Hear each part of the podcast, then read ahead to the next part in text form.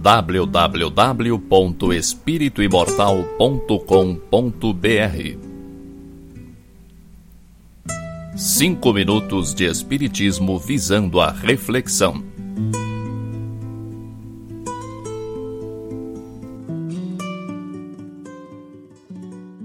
Não há consenso entre os cientistas, mas podemos afirmar que o corpo humano tem em torno de 100 trilhões de células. Que seja 10 trilhões ou 10 milhões, não importa. São números astronômicos. Poderíamos considerar as células como seres independentes, seres individuais pertencentes a um grande organismo. Se as nossas células fossem dotadas da capacidade de pensar, assim como nós, elas não perceberiam que são componentes de um corpo humano. Elas teriam apenas a sua visão periférica. Não saberiam sequer distinguir a que órgão do corpo pertencem. Não entenderiam para que existem, qual a sua função. Assim como nós, pequenos seres dotados de razão e sentimentos, que apenas vislumbramos o imenso mecanismo do qual somos parte. Cada célula tem o seu papel específico no corpo humano. Todas têm funções importantes, mas algumas delas deixam de obedecer às leis biológicas e reproduzem-se mais do que deveriam, dividem-se desordenadamente, enlouquecem em sua sede de imortalização. Formam o que chamamos de câncer. Também nós temos os cânceres da sociedade aqueles que fogem às regras, aqueles que não respeitam as leis de Deus e as leis dos homens. As células isoladamente não têm o poder de afetar nosso corpo. É preciso muitas delas para bagunçar o sistema. Mas se as células mudam, uma por uma, o corpo também muda. Do mesmo modo que nós. Quando mudamos, o universo também muda. Somos parte componente do universo minúsculos, quase insignificantes, mas somos parte integrante do universo. E provocamos alguma alteração no universo quando modificamos algo em nós.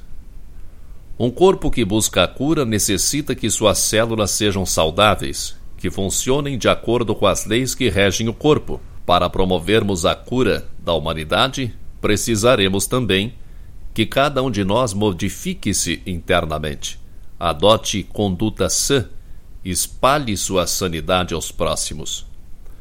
Um observador da sociedade pode pensar que estamos regredindo, que estamos moralmente degradados. Acredito que muitos espíritos que estavam há muito tempo sem reencarnar estão encarnados na Terra hoje, com aspecto moral atrasado condizente com o estágio de séculos atrás.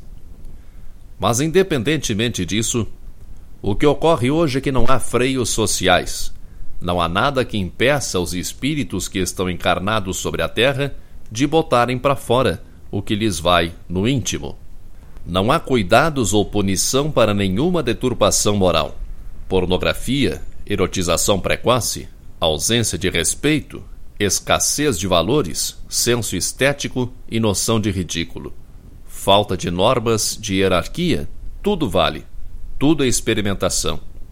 Talvez alguém ainda lembre do lema de maio de 1968: é proibido proibir. Está aí o que conseguiram. A intenção talvez fosse boa. Mas é certo que hoje vivemos um período de experimentação. O que não for aprovado não persistirá. Novos hábitos, novos conceitos nos aguardam. Em nossa próxima reencarnação, este será um planeta diferente. Melhor, mas muito diferente do que conhecemos. Até lá temos que aprender com as experiências em rumo, que cada um mude a si mesmo na medida de suas forças e de sua vontade. Como células de um grande e desconhecido organismo, pode ser que às vezes não saibamos o porquê de tanta transformação, mas sabemos que quando mudamos, o organismo muda.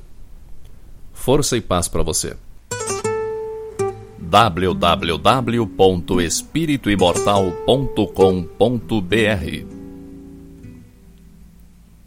Cinco minutos de Espiritismo visando a reflexão.